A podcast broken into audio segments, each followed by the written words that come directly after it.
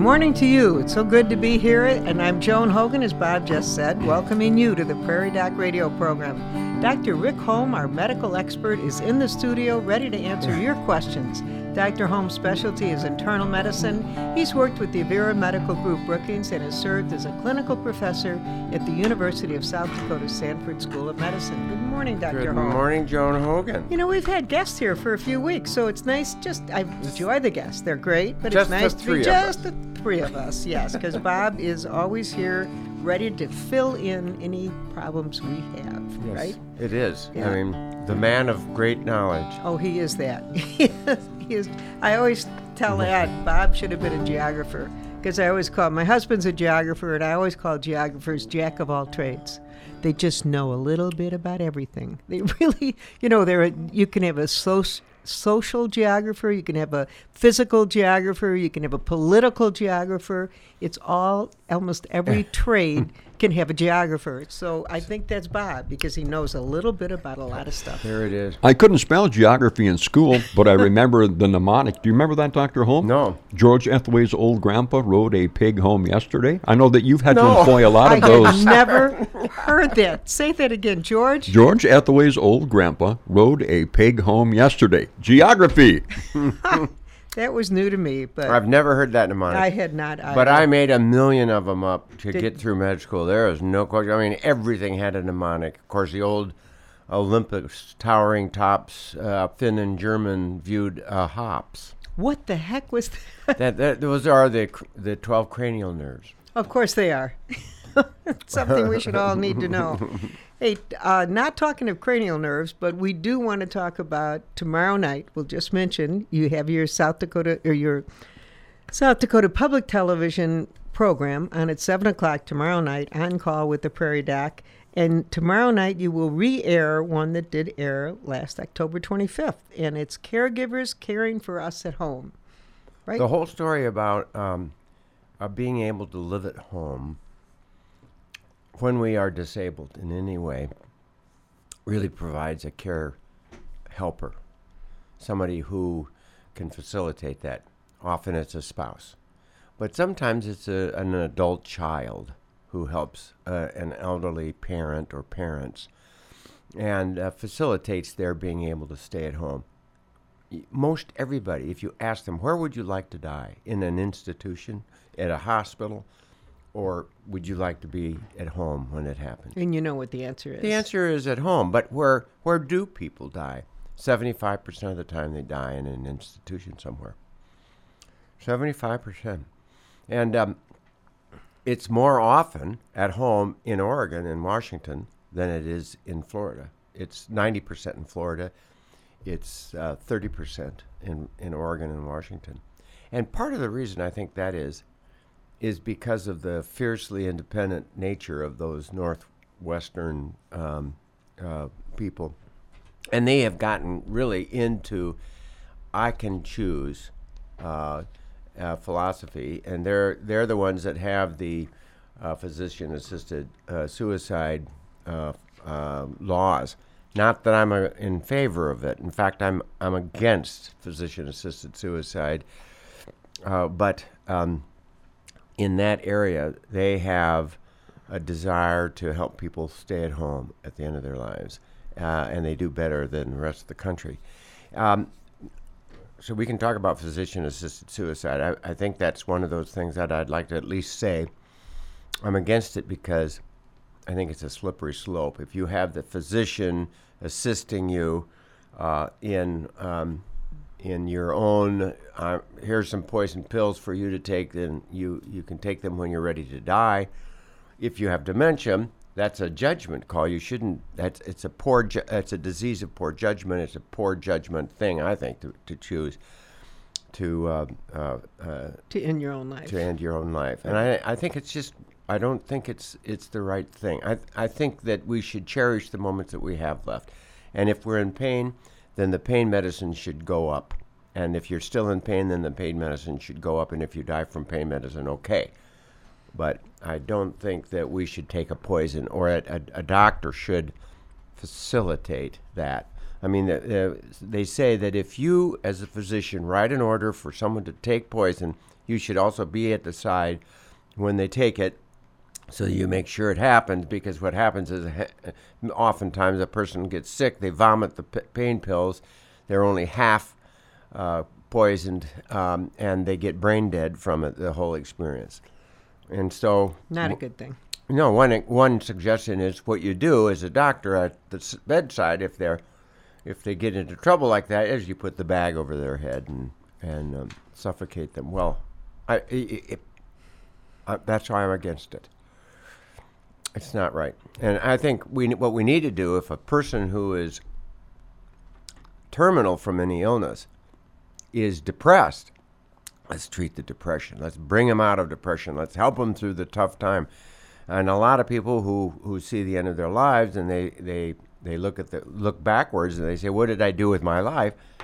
Uh, you know, they get depressed. And so I think the other thing we can do is live that life the way you should. You know, live it in a good way. You know, care for your fellow humans and and um, and and be positive about the quality of your life and live it to its fullest till it's gone and and, and we're done and that that will come to all of us but i'm not in favor of physician assisted suicide Well, you know I'm not. So I know you are. on that. okay, we're going to take a break now, but we uh, we thank you for listening to Prairie Doc Radio on KBRK. Some of you are listening from the Brookings area on your AM radio, and others of you are listening right now from anywhere in the world via the KBRK Internet live stream. Either way, we invite you questions. Give us a call at 605 692 1430. We'll return following this informative message from the Avera Medical Group. Autism spectrum disorder is a developmental disability that can cause significant social, communication, and behavioral challenges. Many people with ASD also have different ways of learning, paying attention, or reacting to things. Signs of autism spectrum disorder begin during early childhood and typically last throughout a person's life. The cause of autism is unknown. If you have questions about your child's development, talk with your primary care provider at the Avera Medical Group Brookings, 697 9500.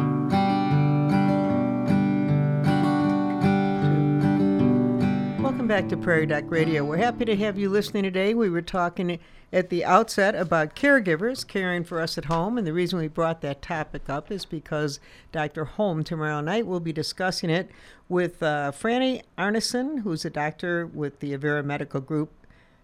Oh, she's Sioux a palliative Falls. care expert and she is a joy she's one of those people you walk in the she walks in the room and your heart turns golden and you feel warmer you know she's one of those loving caring uh, people and uh, and she was she was just Great, great, to be, be on the show with. Yeah. Well, good.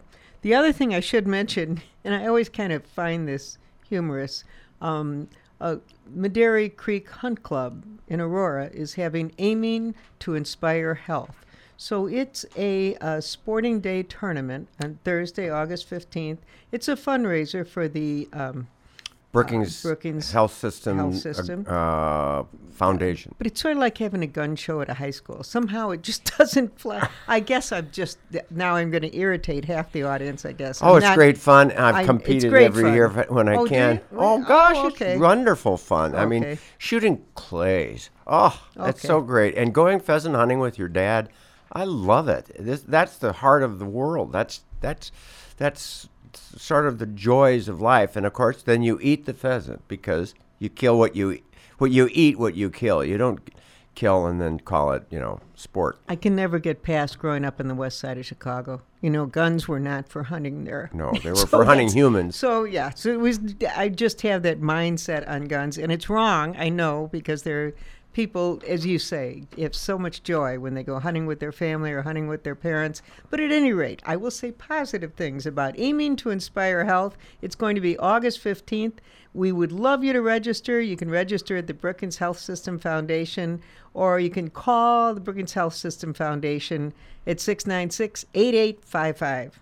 Put in a good plug. the last the last clay they use they run it sideways so the clay bounces like a rabbit along you know and it's really pretty darn fast really hard to get because it bounce, bounce, bounce, bounce, and you, you Just like a rabbit it. would, and you try to get it. On the other hand, you know, sometimes the the the clay uh, flies away from behind you, so that you catch it just like a bird uh, uh, flying away. It's re- it's and and then when you can shoot a clay and you see it explode in the air, it's a real It's uh, okay. thrill. It's a it's it's fun. Do g- join uh, this uh, this uh, effort and uh, raise a little money for Brookings Health System, and uh, at the same It'll be time August 15th. Have a great time. You get a group of four. Is how that works. Okay. Well, they can find out more about it again at the foundation, and the number is six nine six eight eight five six. All right. Okay, Thanks so for we doing put that. our plug, in for that. Good. Glad to do it. Caregiving. Caregiving, Uh, yes, I want to talk about depression that commonly comes with a person who's isolated and they're the only person there hanging with Aunt Sally and Sally is sick and and and maybe a little demented so she uh, is uh, uh, a little irritated. And uh, you know you need to find out why she's irritated. Is there a pain that's going on? Is there a sore? Does she need to be turned? Is there a does someone need You bathroom care right. you know those kinds of things it's it's a um, as the boomers get older there's going to be a lot of these people who need care and home is the best place if you can facilitate it and if you can't i'll tell you what a- an assisted living uh, scenario is one where uh, if you're able to get up and and and uh, move around, uh, and uh, but you you have some limitations. Assisted living is a social club. It should be called um, the social club. you can't go into those places, you know, uh, in the morning, but there's about 14 little coffee clatches going on. They're playing cards over here. They're having, they're listening to music over there, and then noon. Um, so I, you know, when I when I make rounds at the Arlington um nursing home, uh, th- they're happy. They're settled into their lives. They have their friends there. They have their schedule there. They have their morning nap. Then they have they have their breakfast, which is the best meal of the day. Then their morning nap. Then they have lunch. And then they have an, an early afternoon nap. And then they come out and there's all these activities and ball playing and you know whatever it might be. And then they have supper. And then they It's go to bed pretty club. early. They're generally done by eight, you know, in bed and, and uh, watching TV or, or gone. Right. The nice thing about that, you have mentioned this before, and I think it's so important because I know of more people who have said, "Well, I've told my kids they put me in a nursing home and and they're disowned, or you know, don't ever do that to me. I've made them promise they'd never do that. That is the worst Duh. thing you can do. Absolutely Because so right. many times Oh. it's necessary. As you said at the outset, it is so important to stay at home as long as you can. People who stay at home are really benefit from it. But if the time comes, please don't put the onus on your kids that they shouldn't put you because there's time when it's necessary. You know, my my mom uh, uh, finally had to move from her house in DeSmet to an apartment, and That and was a hard move. that was a hard move, but she made it. She she dumped all of the junk in her house, sold all my stuff, my dad's tools. I'm always I'm still kind of, oh, I should have been there. um, and then, um, but she moved into apartment, stayed there for five to ten years, and then she she lost ability to do some things and finally she moved into an assisted living oh my gosh she was resistant and angry and frustrated until about two months into it and then got into the swing of it and developed some new friends and just and i remember uh, taking her from the uh, bringing her f- home from the lake back to her assisted living place and she said to, to me i never thought i'd love to come back to this place but i really love this place and then she had a s- significant stroke, could no longer stay there. And they were reluctant to, to say to me, I can't, we can't hold her, we can't keep her anymore. But they, they couldn't, you know, she was way past that. So into the nursing home, she was resistant and angry fr- and frustrated for about two months, you know. And then she was okay. Oh my gosh! And she developed friendships with the, the nursing staff, as did the nursing staff. mo- Loved loved my mom, and you know it was one of those deals. I'd come there. Oh, Rick. Oh, I mean Doctor Holm.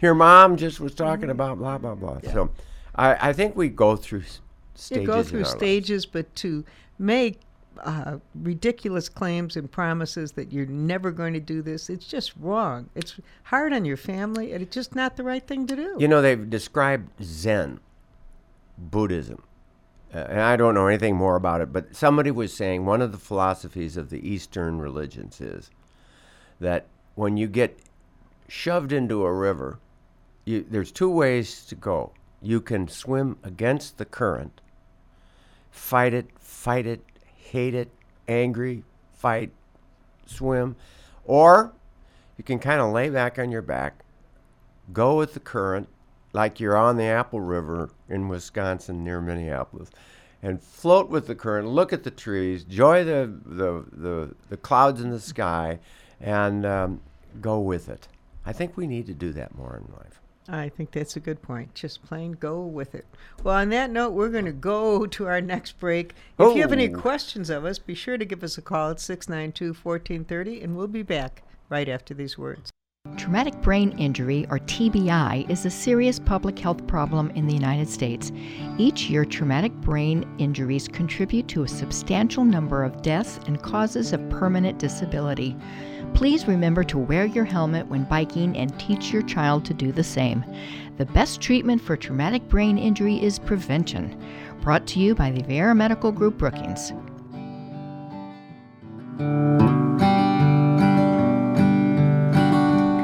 Hey, welcome back to Prairie Doc Radio. Joan Hogan here with Dr. Holm. We've been discussing uh, the problems that might come with aging, the problems of staying in your home, which can be really beneficial, or moving to an assisted living or a nursing home. These are all beneficial steps, and I loved your Zen. Just go with Yeah, it. go with the flow. Sometimes you just flow. have to. Uh, you know, uh, kids sometimes get overprotective of their parents. I'm not going to let you drive again. Well, if you are competent as an elderly person, nobody has the right to choose that you're not going to drive except you. Good if you're incompetent and uh, you know, then that's another story. I think there is a point though that you would make the cho- choice not to drive at night or not during the day, or maybe a time to just call your kids to tr- take you here, take you there. I think that's uh, part of it. If you're putting people at risk, uh, then it might be a good idea to let someone else drive. But if you're competent, you have the choice, and you no one else should take that choice from you. Correct. That's one thing I wanted to say. The other thing I wanted to react to your your point about uh, don't tell your kids never to put me in a nursing home. Someone will, or, or they're going to do that anyway. And People will say, more guilty. and and put your kids in a really bad spot.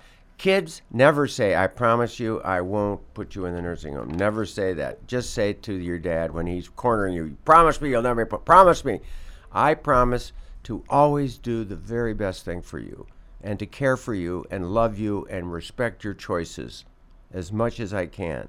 That's the promise to make. That's the promise. I respect your choices as much as I can. Sounds good. Well, while we were talking, we had a question come in, and it had to do with arthritis, something different. Oh, of course, okay. arthritis does often hit people when they get older. This woman called in, and she's 68, and her finger joints have become more arthritic in appearance in the past few years. She's never in pain, but finds that she's unable to open tight jars and tend to drop things easily. Mm-hmm. Because she's not in pain, she really hasn't worried too much about it. Should she be concerned that this condition is going to become painful? Does arthritis always become painful? Is probably a question. No, and I think you know dis- deformed fingers happens to almost everybody as you get older. It's- some more uh, and some less, Mm-hmm. but it just it it uh, they happen, and you lose your strength in your hands, and you lose your mobility if you're not using them. So what my point is uh, for people who have some arthritis in their hands, keep using them. I, and I think there's some exercises that you know go to the uh, internet and look up uh, d- different sources. Don't just pick one and then stick with that one. Look at a variety of different resources. But there are exercises that you can use, and if you don't use them, you will lose them. If you don't bend that joint periodically, uh, then you'll lose it. If you're not use, if you're not opening jars, uh, your strength is going to wane. You've got to keep using your hands. And there's exercises: balls to squeeze, you know, springs to squeeze, different kinds of exercises. And you know, oh, ask your physical therapist. what would be the best thing for me? If it's not hurting you, I think that's the main thing that you can take is it's okay to you keep using them. If it hurts you a lot, then then you need to be careful. Uh, so an active, inflamed, painful joint, sometimes the best thing is not to use it. But when it isn't hurting you, use it or you'll lose it. Okay. So arthritis doesn't always have to be painful. That's No. the take home on that. Yes. Good. Okay. Uh, our next caller had a question about uh, endometriosis. Her daughter has endometriosis. Can you talk about the condition and what can be do- done to alleviate the pain of this? For first, tell us what that is. Right? Endometriosis is where the lining of the uterus, right, is sloughs once a month in a natural process, preparing the lining of the, the, the uterus for a, um, a baby, you know, an implanted egg, and then to raise a baby. And the lining kind of just sheds once a month. That's And that's the the the, whole menstrual cycle Right. uh, thing. Sometimes the lining of the uterus, whether it happens when the baby is forming within her mama's womb, or whether that happens sometime during, you know, um, after birth, uh, the lining tissue cells that shed once a month, right, sometimes are become outside the uterus. They implant on the sometimes within the abdominal cavity, floating around free there. Uh, they're released, and they'll they'll maybe they'll stick on the wall of a bowel, or they'll stick on some omentum, or they'll stick on uh, the the lining outside uh, the uterus. And then every month, when it's time to shed the the old tissue and to bleed, it bleeds into the abdomen, and people will have blood in the abdomen. It's painful. It's irritating. It's it's inflammatory. Sounds terrible. And Yeah. people who have endometriosis will commonly have severe abdominal pain, or they'll have horrible menstrual cycle pain bouts.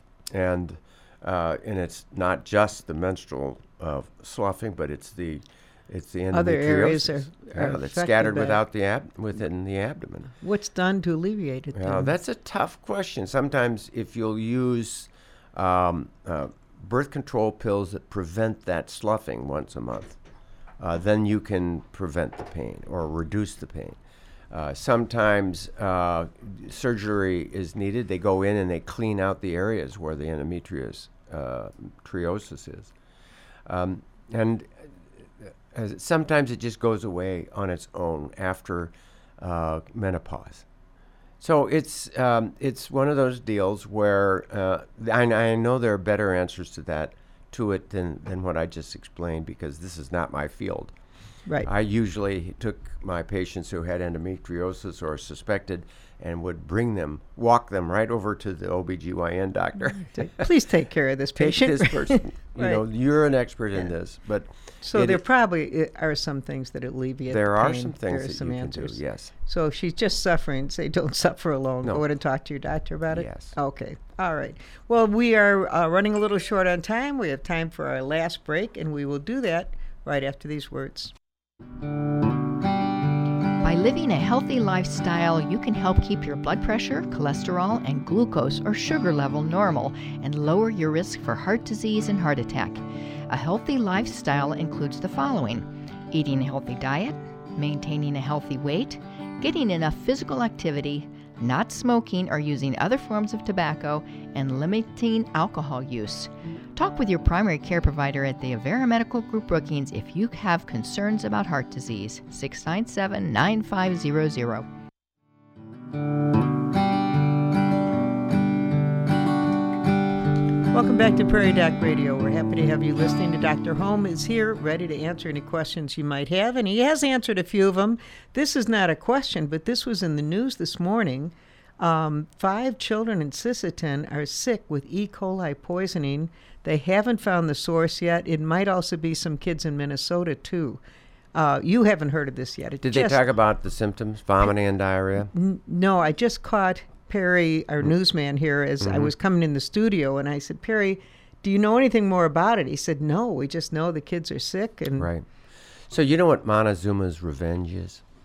I've heard about it. Never been to Mexico, so I didn't suffer it. Oh, you haven't. It's No. an interesting place to visit. Yeah. And, uh, And they call it Montezuma's re- revenge. revenge because, you're down in Mexico and you And- get diarrhea and vomiting and and uh, and it's because uh, there is a different uh, cleanliness um, habit there.